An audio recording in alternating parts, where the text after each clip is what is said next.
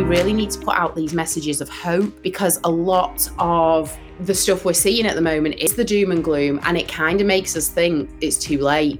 So that's why we need to speak to our children and we need to speak to them in these hopeful tones. We need to frame our language and say, if we do act on this, this is how it's going to be better. You're listening to Hope Act Thrive by Be the Future, an inspirational podcast for guardians of the next generation who want to nurture heroic leaders for environmental change. Just like you, we want to create a better, greener, fairer future for the kids in our life. Hi, I'm Sally Giblin, an environmentalist, writer, and parent, and co host of this podcast, alongside the brilliant Helen Hill. Hi, I'm Helen, and I'm an educator, author, and designer. Hello, and welcome to the Hope Act Thrive podcast. Today's episode is with Jo Watson, a freelance copywriter, editor, and trainer hired by people who want personality in their project. She's a speaker, contributor, and someday author, if only she could get that book written. Despite having fancy letters after her name as a chartered manager, she remains a lover of swearing, sarcasm, and puns. She also makes a lot of inappropriate jokes, which is one of the many reasons she left a stable career in teaching, in her mother's words. Jo has an infant daughter, Lily, and is starting to feel the immense downside of raising a confident, independent female. Jo's keen to leave a legacy for her little girl that shows the power words can have and how they can be a positive force for change in the world we live in. In this conversation, we'll be talking about the power of words as a force for change and raising kids that care for the planet. So let's get into our conversation. Welcome to the podcast, Jo. Good morning, Helen, Good and morning, Sally. Fabulous. So, to get us started, something we are quite um, intrigued about is on the subject of powerful words. You recently wrote a poem called Bloody Julia Donaldson and sent it to her, the world famous, beloved children's author. so we really want to know about this. Can you tell us about the poem, or you know, even read out to us, and tell us what happened with this? How did she respond?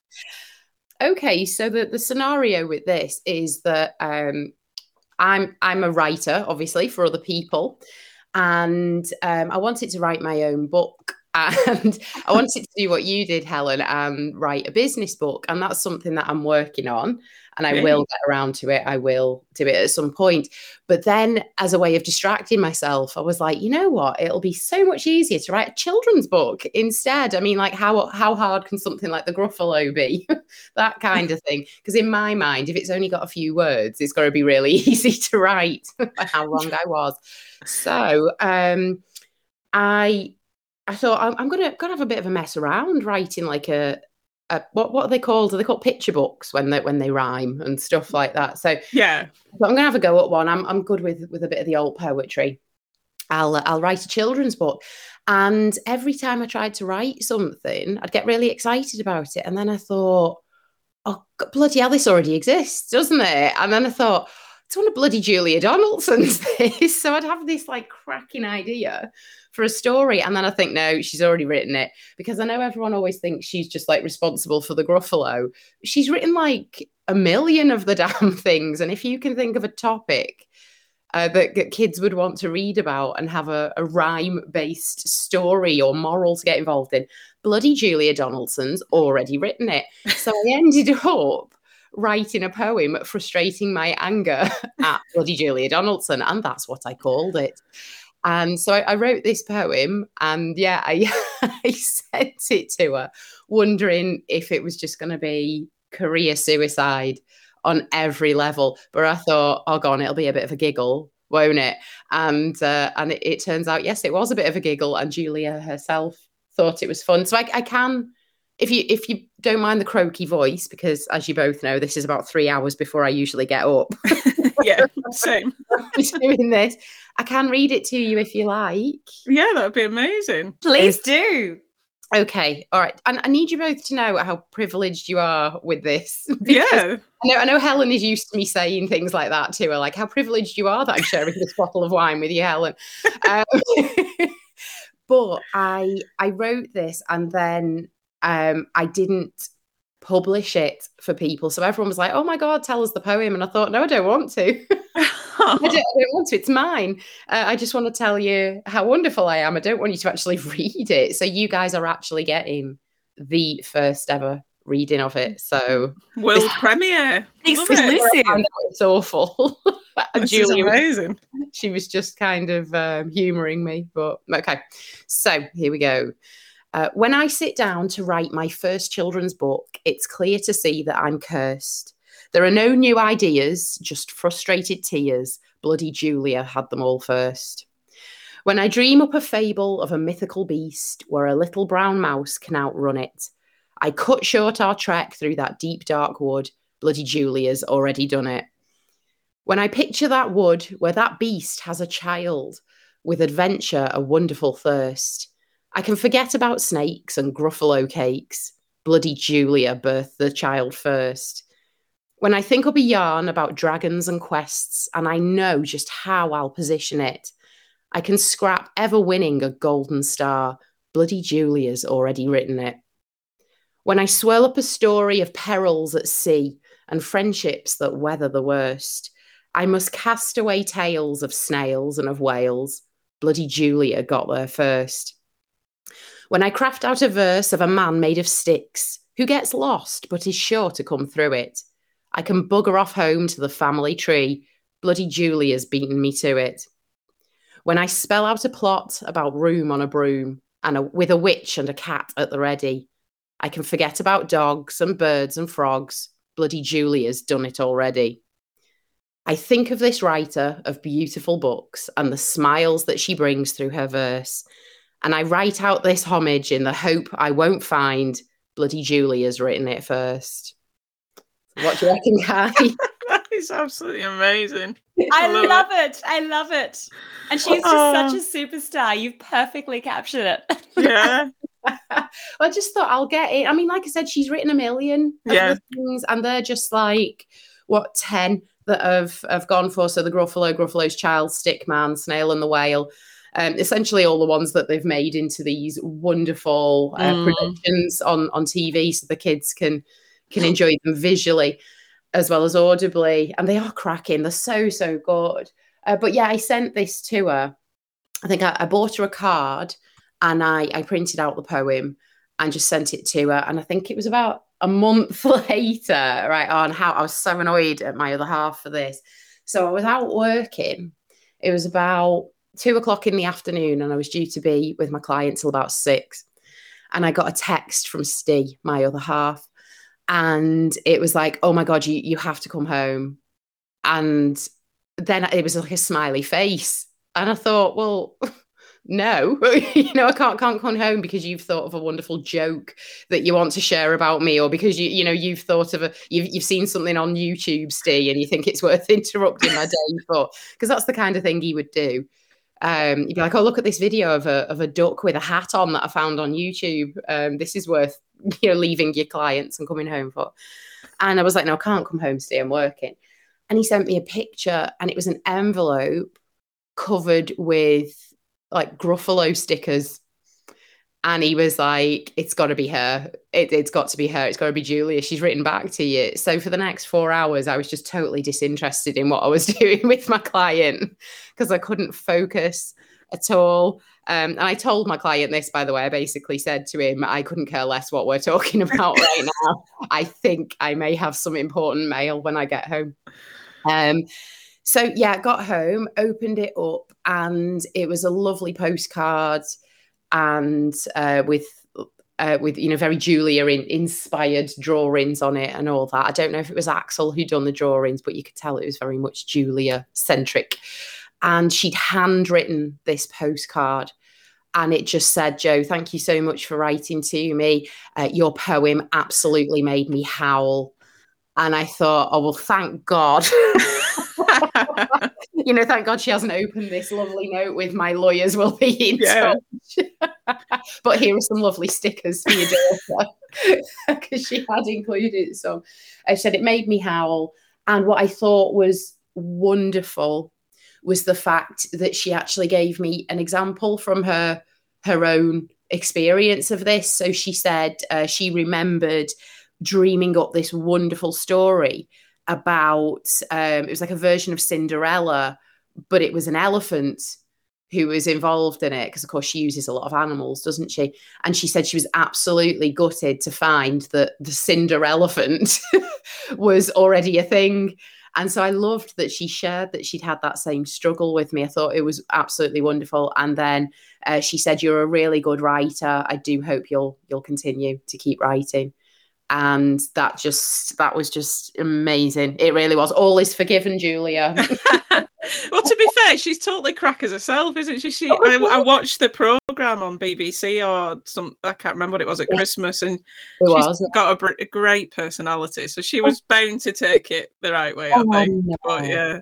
I know. I mean, yeah, she's clearly mental because we watched that, and and I thought, wow, this this woman is crazy in all the best ways. Yeah. I think you have to be doing the, you know, the job she's doing. And, yeah. and it's just, yeah, I, I was, I loved it. I thought, like I said, even though she'd said, Oh, you know, you're a good writer, and everyone who I showed had picked up on that, going, Oh my God, you know, the, the world's best children's author has said you're a good writer. Yeah. Like for me, the the biggest thing was that she'd shared something of herself with me. She'd shared that same frustration that there was already someone out there who'd taken a good idea. Yeah. I mean, this is totally off track from what we were going to, uh, what I was going to ask you now, but um, it's something that me and Sal talked about because we're developing some books in the background for Be the Future. And yeah. we had that conversation of, oh, is this too much Julia Donaldson? And has this been done, haven't we? And we, we discussed that at one point. But actually, the the premise behind stories, a lot of the structure is repeated.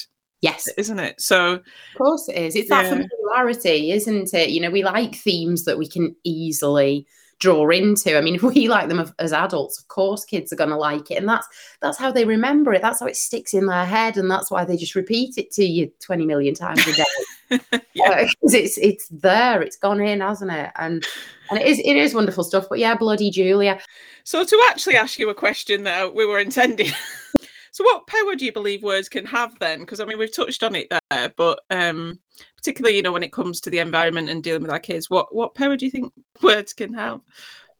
Well, I think although we live in a world where social media is taking over our lives, a lot of what we see is just filler. It is just content that is there for the sake of filling white space or to create white noise, more specifically. Um, but I think when when used correctly, when used appropriately, words are so powerful because they've got that power to evoke a feeling or some kind of response or hopefully action.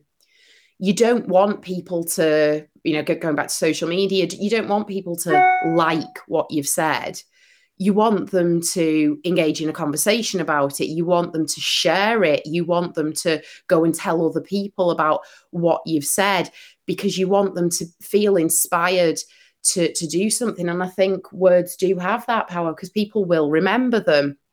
And uh, if you know, if, if you have used them correctly. And it, it's like, I know this seems like it's belittling it, but if I was to ask you to think of your favorite film, you would probably be, be able to ream off a load of quotes from it or things that that a character has said you know something powerful something funny uh, something that that resonates. And and that's the thing they do stay in our heads. They get into our hearts they get into our heads and if we're repeating those strong messages out to others then then we just don't know who we're, we're inspiring to to act on things. So they do have immense power and that is why um, I just I get I get so sick of social media because I do think people are just filling the space for the sake of it, and I'm there thinking, no, if you've got a voice, you should be using it because you you know we've we've got this power to to make people feel something, make people do something, and wouldn't that be wonderful? You know, you know when. Um, to, to fit in with what you guys are doing you know someone might share something about what they've done in in doing their part for climate change or the environment and you don't want people to like it and go, "Yay, well done." You want people to say, "Oh my god, I never thought of it like that." Um, right, I should be doing that. I am going to go and go and do that. We want our words to have enough power so that it actually inspires action, and that's hopefully what I'm I'm trying to do um, in in what what I do. And I think we've all got the power to do it if we just give our content a little bit more thought. If that makes sense, Helen.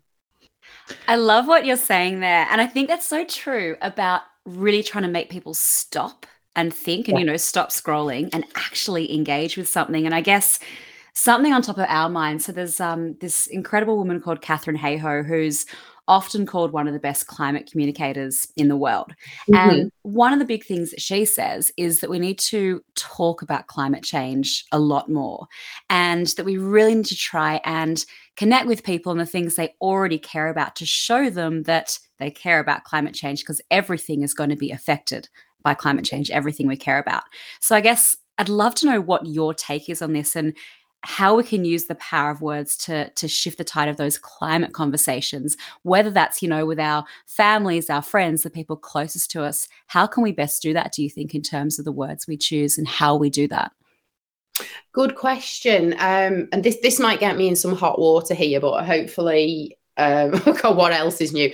Uh, this will will hopefully make sense. Okay so the very very wonderful inspiring and amazing especially considering her age, Greta Thunberg. She is fabulous. She's an example of someone who's out there, you know, spreading a message. She's talking at events. You know, she's she's getting out there. She's using her voice. She's using her words, and especially as a young person, that's really going to resonate with young people who, of course, are going to be left with all this long after us three have gone. Uh, what, what lovely, you know, depressing thought for us there. we've, we've not got long left. But the problem with Greta is that a lot of people see it as preaching. And this is what gets people's backs up. Not not mine. I think she's great. But i can see why people are triggered by her. Now admittedly i think if you've got a thought process and you are so stuck with it it doesn't matter what anyone's going to say. You're not going to change your view. I, I do think that sadly. Um, i think there are some drums you can keep beating forever. And uh, there's there's never going to be a, a different response to it. But I think some people who are perhaps on the fence with things, they could hear someone like Greta and think they're being preached to or spoken down to or talked at. And people don't like that. So I think it's the job of, of us normal people to try and get our message across and get those facts across and get the impact across about climate change and why it affects everything we care about. It's not just about it's going to be snowing tomorrow and then 30 degrees the next day. Isn't that a bit strange? It's about getting the impacts and the consequences across, but doing it in a way where we can relate to people, where we can communicate with them, and where we can resonate so that they think, oh, that, that makes sense to me. That that message is just for me. That makes sense to me and my family and the way I live my life. Because if we're just talking at people or you know preaching as i said no no one's going to listen no one wants to be preached to. It's it's not fun is it? It's I don't, I don't, I honestly don't think people respond well to it. It's why kids rebe- rebel in class is, isn't it? You yeah. know and i used to be a primary school teacher. If you yell at them or just tell them that they are wrong and not why and punish them without telling them or explaining to them or showing them why what they've done is wrong and the, the negative consequences it's going to have they're not going to be interested they're just going to think, oh, I'm being yelled at again. Or they're just going to start zoning it out, tuning it out. And that's that's a real problem because whilst we've got people who are don't believe in climate change, I think the worst thing is when people are just totally apathetic to it. They're just not interested because they're the people we could actually get through to if we just tried a little bit harder. They're the people we could we could swing, so to speak. Yeah, and th- an interesting thing that that's just triggered off in my head because, like, obviously you've mentioned Greta, and some people don't react well to her, and there's also that thing of sometimes adults won't like being told by a younger person either, will they? Yeah. And I think you know what we really need is is this team of people of all different personalities, all different genders, all different ages, where at least someone within that team is relatable to you, whoever you mm. are so if you know if you need a guy talking to you, fine. We've got David Attenborough and we've got Katharine Hayhoe doing amazing stuff. We've got the younger version of Delaney and and um, Greta, you know, doing amazing stuff that they'll reach the kids more. So yeah. I suppose that's where we're hoping to find our little niche that we can reach the families and the mums and the dads and the guardians, and just in this more gentle, positive way. Because some people will need that, the what we call the doom and gloom, to scare yeah. them into action, but others that stops the action. It terrifies them, and they, yeah. you know, you're paralyzed. And that's yeah, that's a really nice idea that there's a team, a team out there.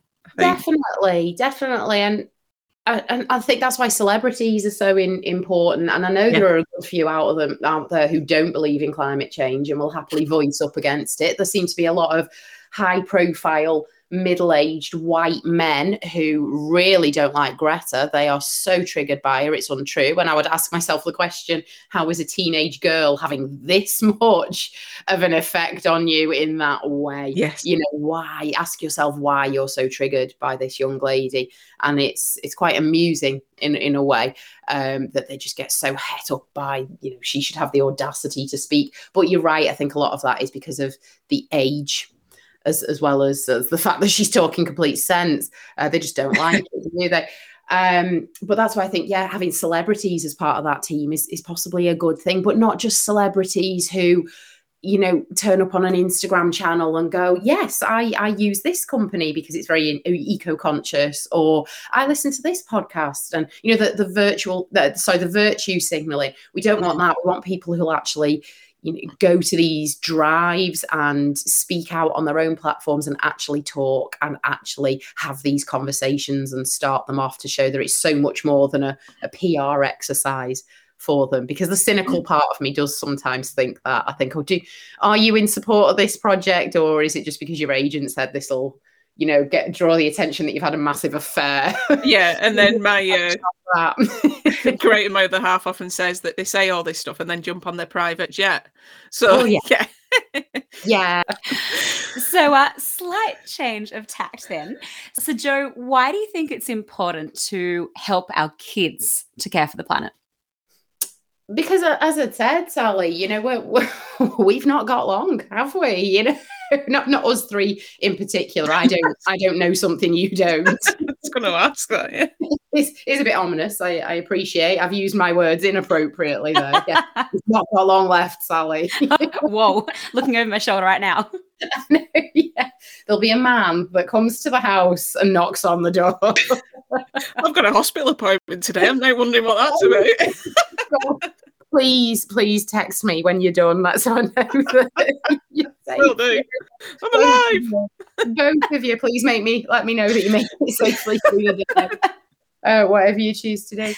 Um, no, but, but as as adults, you know, there's there's a lot we've got. We've got knowledge, we've got power, we've got wisdom, we've got resources that we can use.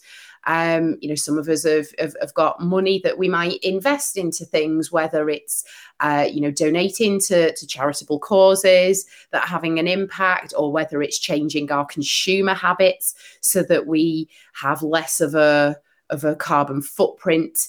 Um, you know, just things that we can do that we've got that um, kind of monopoly on because we're we're, we're grown up. Um, but our kids are the ones who are going to be the change makers of the future. They're the ones who are going to they're going to suffer through sadly through all the the things that are, are going to go wrong until we can make changes. They're going to see a decline in things so they're going to live it in a much harsh, harsher reality than we are.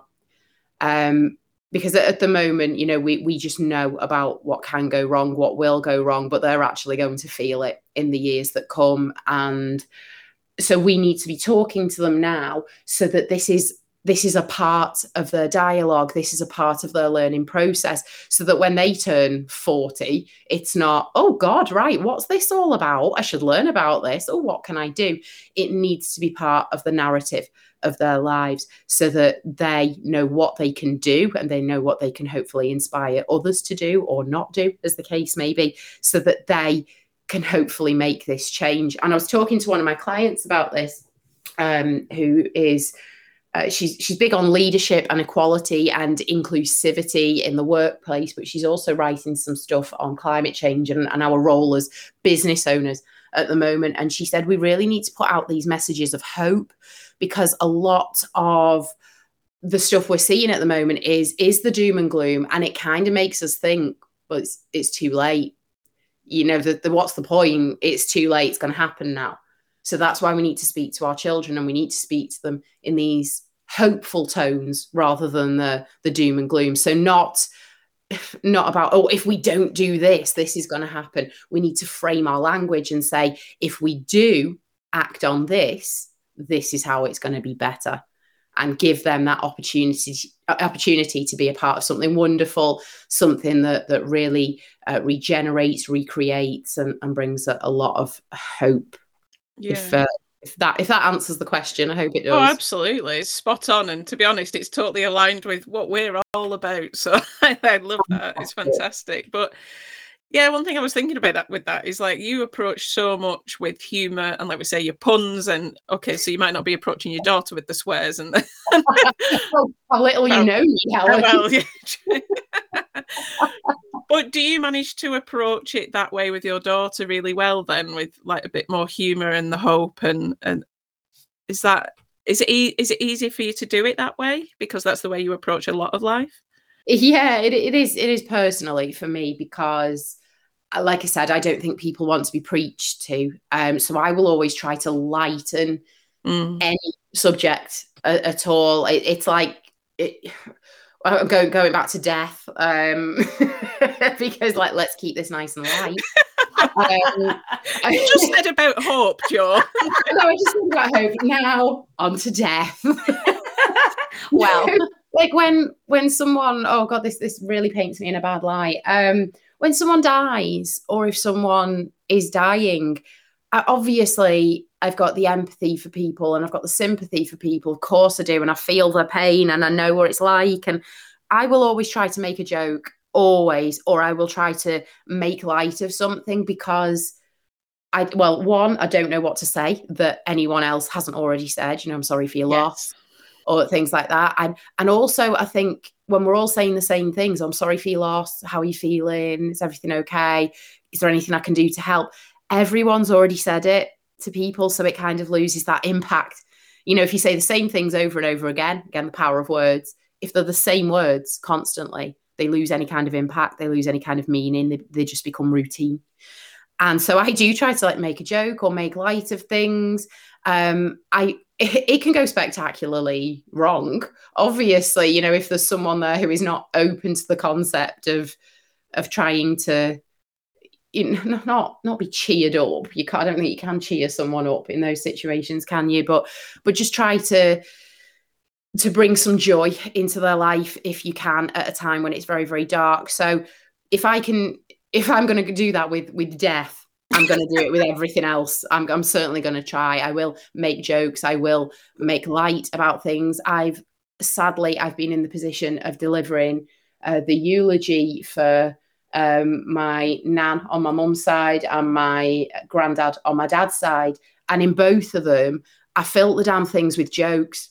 and, and funny things that had happened because I wanted people to laugh. I wanted people to to break that tension and that sadness and i wanted them to remember those lives with with joy and think oh god yeah i do remember when she did that and it was massively embarrassing. And so I, I that's that's what i do. So humor is a, a, massively powerful thing for me.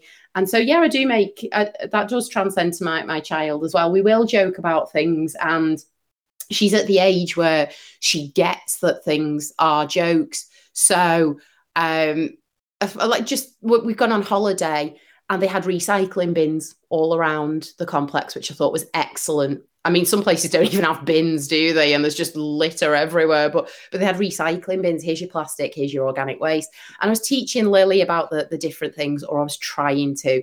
And they'd color coded things. And uh, like I said to her, oh, so the paper because they have paper plates for the snacks and stuff. And I said, so the paper goes in the, the yellow bin. So whenever we have our plate and it's finished, we put it in the yellow bin, don't we? Because that's for paper and card. And she said, "What happen if what happens if we put it in the blue bin?" And I said, "Well, it means you can never have snacks again." I said that the yellow bin will be very upset that you didn't feed it with the paper plates. And the next time you go to get a snack, you won't be allowed to have one. And she kind of looks at me as though to say, okay, I know, I know that's crap, mom. I know you're making it up, but it's that laughter that you know we, we'll share it together and for her it's still an answer isn't it? It's still a conversation. It's not just me going because we don't. Because we put it in the yellow bin. Because that's how we do it. I'm not giving her the the this is just how it is. I'm telling her why. And yes as she's older i'll i'll explain more to her about how we do need to separate our materials up so they can be more uh, be recycled more effectively and more efficiently. At the moment, that's going to be too much for her, though. So if we can just make the joke that sticks in her head, so the next time I could see it going through her head, the next time she'd pick up some rubbish and take it to the appropriate bin, I could see her thinking, oh well i know my mum's joking but if i if i try and push this boundary of putting the paper plate in a different coloured bin what if i never get another snack again? And of course when you're four that's the worst thing that can ever happen to you.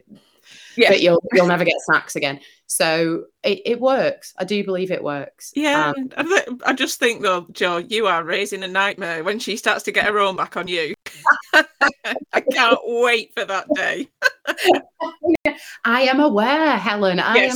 am so aware. I, I really am. It's it's terrifying. Um, you mean you, you said it yourself in in my bio at the, yeah. the start of the podcast. I I do have this this fear about who I'm raising because whilst whilst I do I want this confident, knowledgeable, stands up for the right stuff, you know, sense of justice, you know, powerful girl who knows to to use her words and to be mindful about her actions and and to know that she's got this this power whilst i want that out in the world i don't want it under my roof because it's so it's so challenging and you know steve my other half sits yeah. there with this bloody smirk on his face as though to say well this is your fault and, and it is it is, and it's like when she's when she's twenty and she's out in the world, this girl is going to have no issues whatsoever. No. But right now, we've both got issues because we are, yeah, just we're, we're so alike, and she she does have a go at me. So like whenever I say to her, Lily, you must you pick up that glass with two hands? You must two hands. And I'll say to her, because I don't want you to drop it, because if you drop it, you'll spill your milk and then you'll have no milk left and then we'll, we'll, both have to tidy it up and that means we'll be late going to the park so for me it's all about saying why yeah you know we, too too often with our kids we're like don't do that without telling them why without giving them a reason without giving them a, a consequence that they can then weigh up in their own head so that if they still go ahead and do it you can say well you knew what was going to happen. you had so. the choice, yeah. and you chose to make the wrong one. So I'll constantly say two hands, two hands, but it means I cannot pick up anything in this house at all without Lily going two hands. And I'm like, like an idiot, you know, if I'm doing things with two hands as a as a grown woman. She's like, two hands, mommy. Oh, two brilliant. hands, or you know, don't, don't, mess with your food. Like if I'm having a phone conversation whilst trying to eat a sandwich, you know, she'll be like, "No, put the phone down, focus on the sandwich." Oh, so you, know, you can play. She's amazing. I, I, love her. She's great. Yeah, like I said, she's amazing to other people. Oh yeah, deal with her. Gosh created this uh, monster, this blonde monster. Well, you have, you have, but gosh, she's adorable, and yeah, I do get the feeling that she is really gonna do good when she's older. She's going to, like you say, really be stand up for what she believes and stuff, and take after her mum. I, I, do, I do hope so. I just, I just hope you know, it's it's not while while she's physically in this house. yes. So that that does tie on to what a, a question that we've been asking everyone actually, which what do you want your legacy to be? Um, because obviously your daughter is a big part of that but is there other things as well? Um, I, I do. Oh, well, I, I, hope that she'll grow up into a, a, world of role models, whatever that might look like mm. to her. You know, role models aren't one size fits all. We're different things to different people. I hope she will grow up with positive role models who she can relate to, who she's inspired by, and who she wants to follow in the footsteps of. And I don't know who that's going to be or what cause that uh, that is going to lead her to support. Um, but I, I hope in some way, you know, she does look back and think, oh, I, I remember my mum taught me that, or I remember my mum told me about this. And and like I said, it's about not just saying, don't do that, or this is wrong, or we can't have that. It's about explaining why and giving the reasons and sharing the consequences, the good and bad consequences. So it's not just about we can't do this because this will happen and it's bad. It's about, well, actually, Lily, if we do this, then this will happen and that will mean everything's a lot nicer because there are good consequences to things. And I hope, certainly in terms of the environment and uh, climate change, global warming, there are things we can do to affect positive change rather than just slowing things down or, or halting them temporarily. Uh, or stopping further bad things from happen happening. There's about positive things we can do.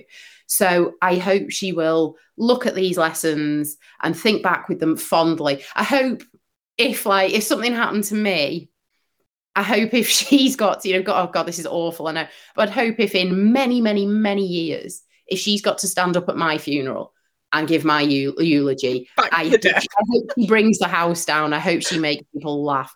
I hope she says, you know, oh God, I remember my mum telling me this, and I, I hope that she thinks, yeah, because that because that's important. And although we joked about it, it's it's important, and I, I want to go out there and kind of follow on in, in those footsteps. Not all the footsteps. Some of the things I do are bloody awful, and I don't follow those. But in terms of things like climate change and the environment, I'd hope I'm doing some good, and I'd hope she will follow in that in that pathway. But hopefully that funeral is a long way off. Well, I was going to say that, Jo, this is the second call in a week where you've been talking about your funeral. Positivity and hope are the key things that are pulling, I think, people through. And yeah, we'll leave it on that rather than death. Skillfully done. I like you, it. Yeah. Well played. If that's all right with you, we'll, we'll, we'll give you the final word. Yeah.